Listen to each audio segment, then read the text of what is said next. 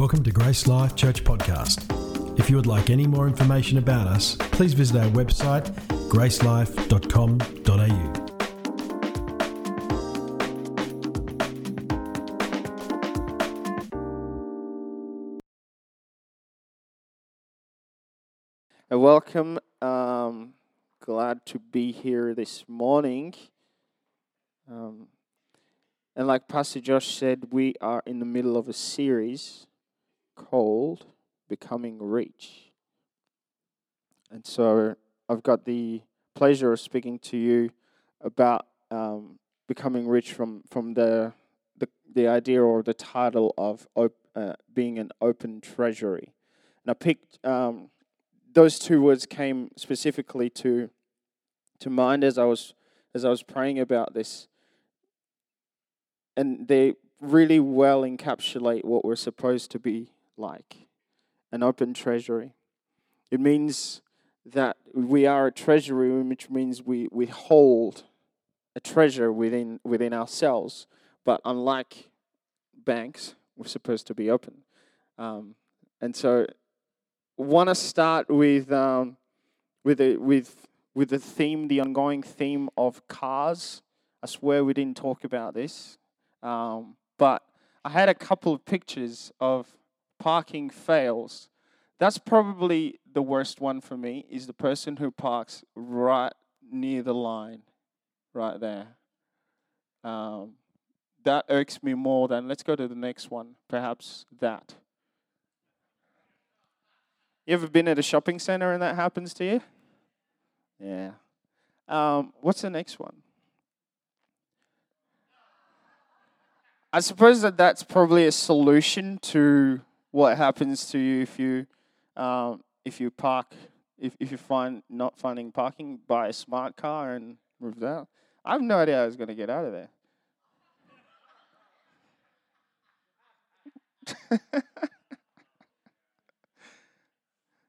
Imagine being the person who drew up those lines. What would you be thinking?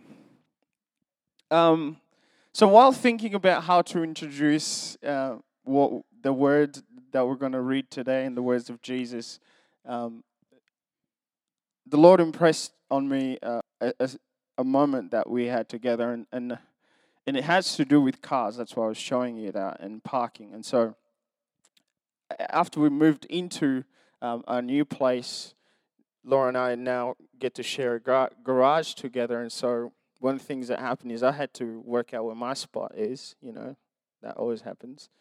Kind of like how you pick which side of the bed you're going to go in when you move into a new house. Anyway, so I get to pick my spot and I work out my dimensions. I need to park this far forward so that the garage door doesn't bang my car at the back, etc. And so one day as I'm coming home, I actually noticed that um, that Laura had actually parked a little bit crooked. Now I'm the one who parks crooked these days. Um, but she's par- she'd parked a little bit crooked, and I thought, ah, oh, actually, maybe I should try and how it is that she can park, what she needs to align herself with, so that um, she knows every single time if you do this, it's going to happen. And so I started to do that. Next time I drove her car, I, I tried to do that and align myself and tried to make sure that I was well adjusted so that um, you know, I would be right on the, you know, enough room on the left, enough room on the right. And the idea was, well, through that, was sort of like we could get our cars together. And during that moment, God actually stopped me and He said, Now, son, do you see how much attention you're paying to, to you actually adjusting this car and making sure that you're in the right place? I want you to pay as much attention to the words that I say to you. And one of the questions that I suppose I want to start with for us is who adjusts in your relationship with God? Wherever you're at, however He speaks to you, who adjusts? Because one of the things that we can count on is like, is that those cars, is that those lines are not going to move. They're not going to move. One of the things that we can count on is that the Word of God remains the same forever. And so when we come, when we come and we face it and we are engaging with it, who adjusts? We do. Absolutely, we do. Now, that's a good thing to assume.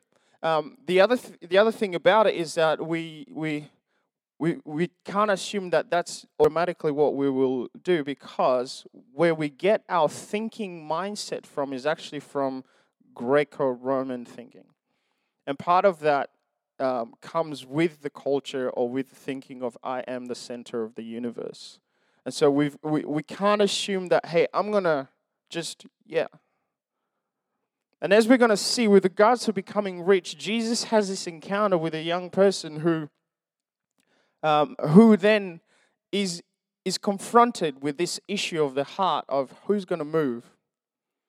So, positioning matters. Your position matters. When it comes to the Word of God, your position matters. And how you adjust yourself matters. We read from Luke chapter 12, in verse 13, it says, Someone called from the crowd, Teacher, please tell my brother to divide our father's estate with me. Jesus replied, Friend, who made me a judge over you to decide such things as that? I'm reading from the New Living Translation. Um, this is one of those cases as well where um, one of the questions that popped up for me was if you were found in the same room, sitting in a, at the same table as somebody who you regard as really important, um, they, they uh, have influence, what sort of questions would you be asking? What kind of conversations would you be having? For this young person, he sees Jesus and he goes, Tell my brother to divide my father's estate with me. Your position matters. We heard last week that it is almost impossible for a rich person to enter the kingdom of God. We know that. And the pursuit of money and riches and all of our possessions places us in a trap for chasing after desires which cannot be fulfilled. When we choose to chase after things that are not heavenly, that don't have a, a, a an eternal significance, then we'll actually set ourselves in a trap of following after things that aren't, that are just going to destroy our soul. Jesus says um, within, with, with, within Matthew as well that you cannot serve both God and money. Either you'll love one, hate the other, or use one and worship the other. And this is what Jesus is getting at. He's getting at the point where he's saying, hang on a minute, since when are we a thing? That's what he's saying to this young person. I didn't realize that we were at that level of relationship where I get to have a say like that. Because to Jesus, what's happening here is that this young this person here is saying to him, Jesus, do what I want you to do. Serve me so I can attain possessions. How is it that we approach our relationship with Jesus? Is it just another step towards getting possessions? Is it just another step towards getting more money, more this or that, more, I don't know what it is? Or is Jesus Himself the treasure? In this conversation, he goes straight to the heart of this young person and he, and he says to them, who made who actually made me to be a teacher. Because jesus hadn't recognized that he had been made to, to be that. So who's in charge? In the next verse jesus said to him beware and guard against every kind of greed. Life is not measured by how much you own. Beware guard against every kind of greed. Life is not measured by how much you own. After he asks him the question, Jesus then goes straight to his heart because the heart matters. And we, we were in conversation earlier on, and, and one of the questions was like, how do we recognize what greed is? Because what seems to be our standard of living here in, in Australia or, or in, in, in developed countries is a lot higher than what we would actually find for probably the rest of the world. And so, how do we recognize what greed is? One of the ways I, I found is to is to pr- probably maybe define it. Greed is selfishly and intensely wanting something that you don't have, that you don't need, many, many times to the detriment of others. So when you when you want to spot greed, an easy one is to look for areas where you're not content. Look for areas where you're not content. Because discontentment is very closely followed by resentment and greed. This young man's discontentment had already distorted his heart to try and bend the hand of Jesus to get something out of selfish ambition. Greed usually follows an area of discontentment. So, how do you guard against greed? We'll get to that a bit later. The main issue here for Jesus is between stewardship and ownership. Are you a steward or are you an owner? I was going to use this illustration with ships, but I thought that was a bit corny, so I stayed away from it. well, that wasn't actually a joke. are you a steward or are you an owner? That's the issue for Jesus. And so, as he's unpacking for this young man what he's talking about, he tells a story. And so we're going to follow along in verse 16 of chapter 12. He said, He told him a story. A rich man had a fertile farm that produced fine crops. He said to himself, for those who like to speak to themselves, What should I do? I don't have room for all my crops. Then you say, I know, I'll tear down my barns and build bigger ones then I'll have room enough for, to store all of my wheat and other goods. And I'll sit back and say to myself, My friend, you have enough stored away for years to come. Now take it easy. Turn to the person next to you and say, Take it easy. Just take it easy.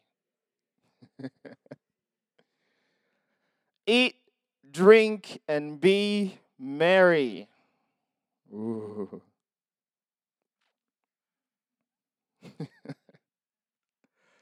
Rooted from greed, access to wealth, that, that, that is rooted in greed, access to wealth makes us or creates in us in the belief that we are the center of the universe. Just like this man said to himself. Take it easy, self. Notice there's no one else connected to that conversation. If your life and your possessions, if, if your possessions are actually meant just for you, you're living your life too small. Because whatever it is that God has entrusted you with is meant to be for you and more people we live our lives in such a small way if we think that everything we have under our stewardship is for us and only us to enjoy. And we need and and, and that that same place is where Jesus wants to speak into because he, he wants us to get out of the small minded mentality and to go into thinking, I have a lot of treasure but I don't need to close my vaults. This treasure is to be enjoyed by other people.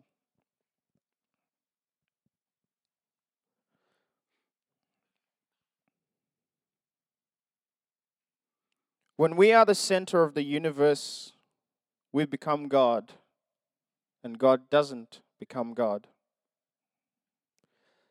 And so, how do we steward well?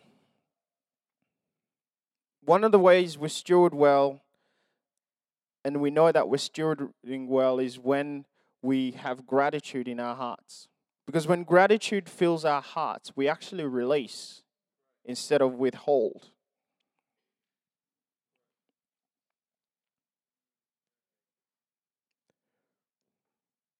When we're greedy, We become arrogant, resentment, resentful, and selfish. We close up our hearts and lives because we have made ourselves God. Gratefulness opens up our hearts to see more than just ourselves. Even though we also do see ourselves, we see ourselves as part of a bigger picture. A good steward will have a sense of gratefulness. Ungratefulness, when it's when it's present, it actually makes us take things for granted. That's how you can spot whether or not you're ungrateful. You ask, Am I thankful for this or that person? Because when we think as if we're an owner, we, we actually then also become, um, what's the word for it? Small minded. What have you been taking for granted lately? Is it your life? Do you assume that you will wake up tomorrow? Do you assume that you will have the same liberties that you have tomorrow? Is it maybe your money that you don't ask? And Pastor Josh spoke about this. Is is that um, at times for some for some of us is that we won't think twice about buying a football game ticket, but we will go and seek God about what to give in an offering or whether or not we need to bless somebody. Perhaps both needs to need to have the same level of importance so that we're not caught up in this sense that hey, some of this is actually mine. No, I'm actually a steward. I'm a steward. I don't own this. There is a, uh, and I don't know if I if if I gave you the link was uh, of the towards zero, but there is this ad that's been playing over the TV lately. And um, do you by any chance? Did I? No. Is it in there? The ad talks about there, there, there is somebody who's been interviewed, and they say there's been this many deaths on the roads lately. and it, it actually hits me to the core every time I see it. And so he asks him the question what's a more acceptable number? and, and he actually gives a number. He goes, uh, around 70. And, I, and, and interestingly enough, um, they've actually set this all up to have 70. Well, a lot of his family was prepared, but then he goes and he sends, oh, it's there oh, let's watch this. It's actually really impactful. It's really impactful. 191 people died on our roads. What do you think would be a more acceptable number? Um, acceptable? 70 maybe? Probably 70. Can you send 70? Actually, this is what 70 people looks like.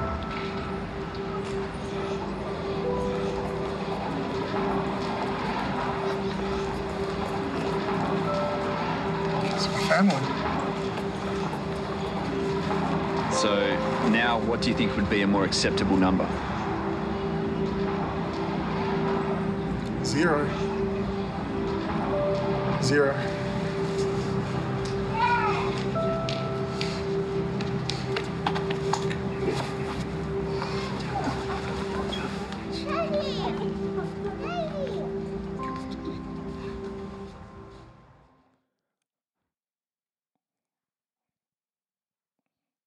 It's pretty strong, isn't it? That's what taking things for granted gives us the mentality of. Is we actually forget the impact that that that we have on those around us. And so if you've been taking things for granted, I want to encourage you. Take stock and thank God. Take stock and thank God.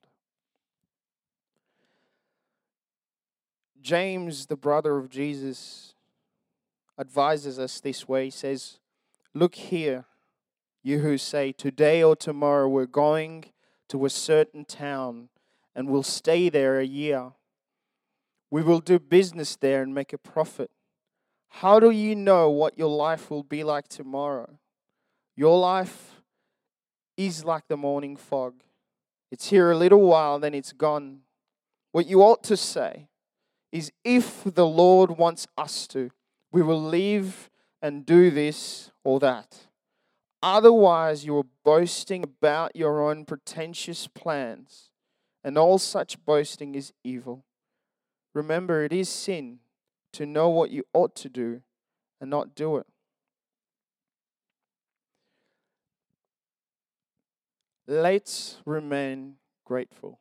Let's remain so grateful and so thankful for what we have. Remember, we brought nothing into this world. Paul writes to Timothy that.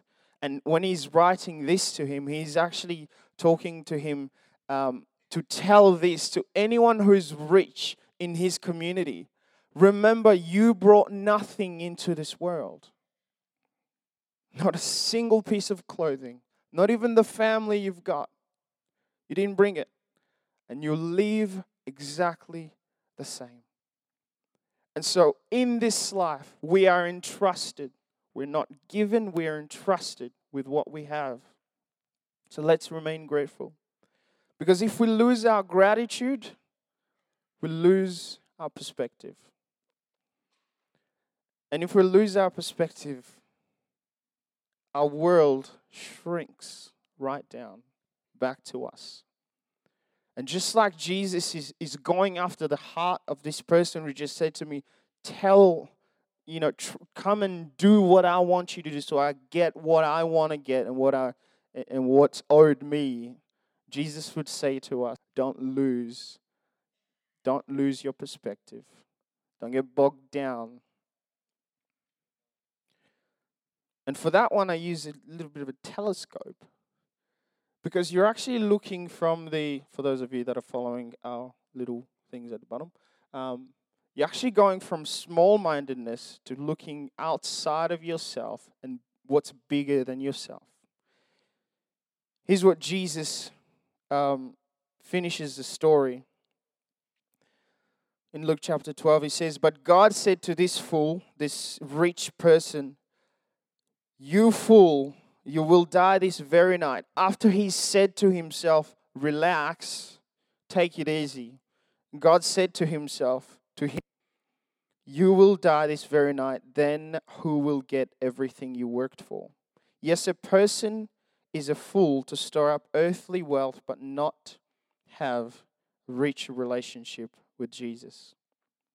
Another way that Jesus would say this is in Psalm 90. This is probably the most one of the most sober ways to look at it is teach us to number our days so that we may gain a heart of wisdom.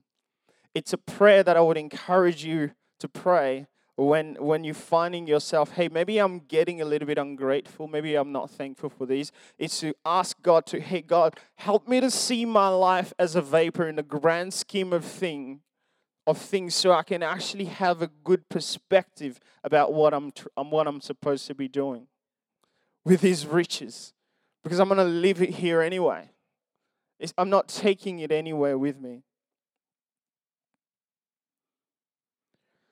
So how do you guard against greed?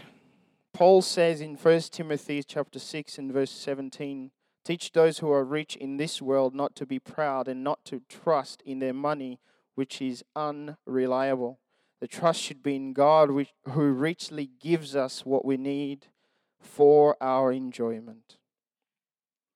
Tell them to use their money to do good. They should be rich in good works, generous to those in need, always being ready to share with others. By doing this, they will be storing up their treasure as a good foundation for the future so that they may experience true life. I'm going to tell you a story of my conversation with Bobby, by the way. That's what that means. And that's that's the idea. Is that my eyes, when I look at what my perspective is, and God says to me, Hey, why don't you be generous in this area? Why don't you do this with this possession or that possession? my eyes are on eternal perspective because I have no idea right now if I just look with my earthly eyes what my generosity is going to mean or have as an impact to your eternal destination. And so I've got to look above myself and to see the treasure that could be and to store up the treasure in heaven so that I don't get bogged down in this is my world, these are my possessions. And so when God says release, I release because I'm open. When God says hold, I hold. When God says sow, I sow.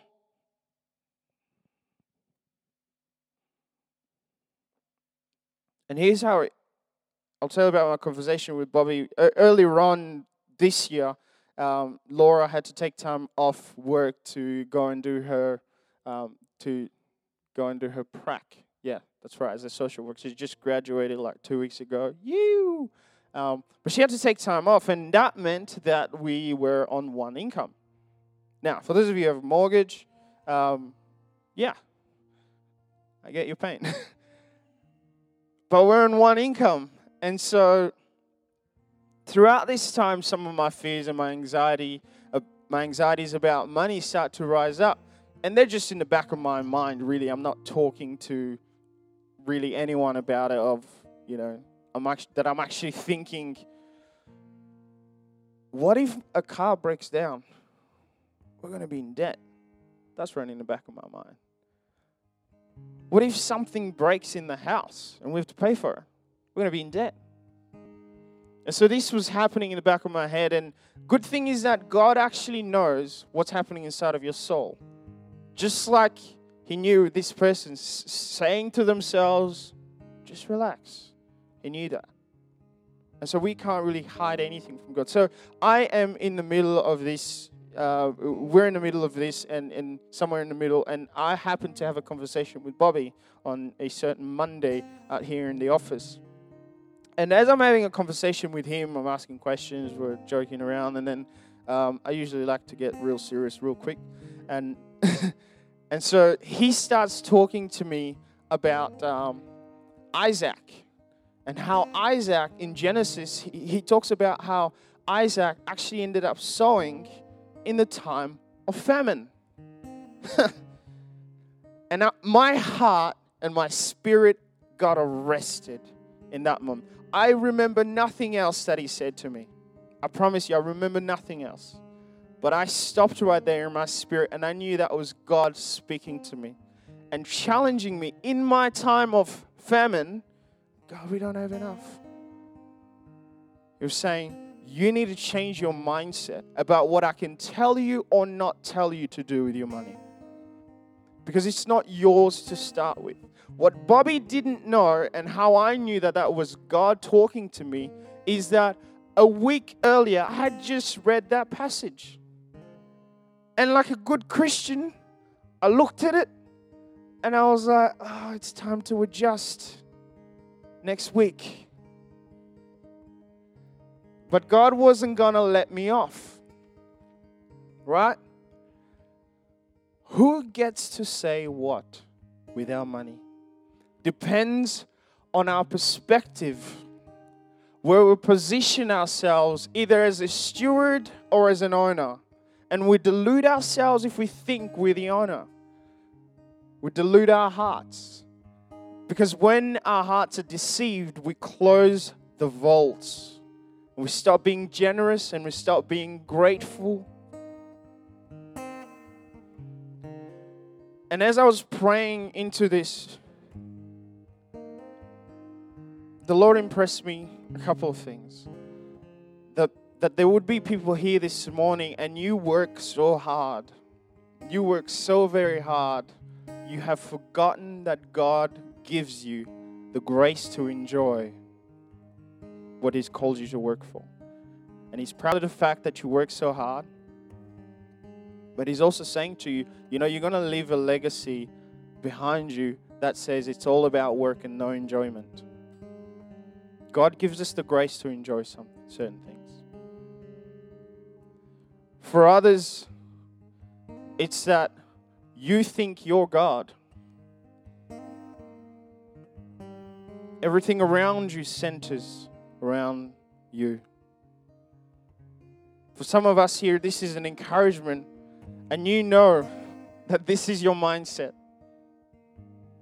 And God is just saying to you, keep on going.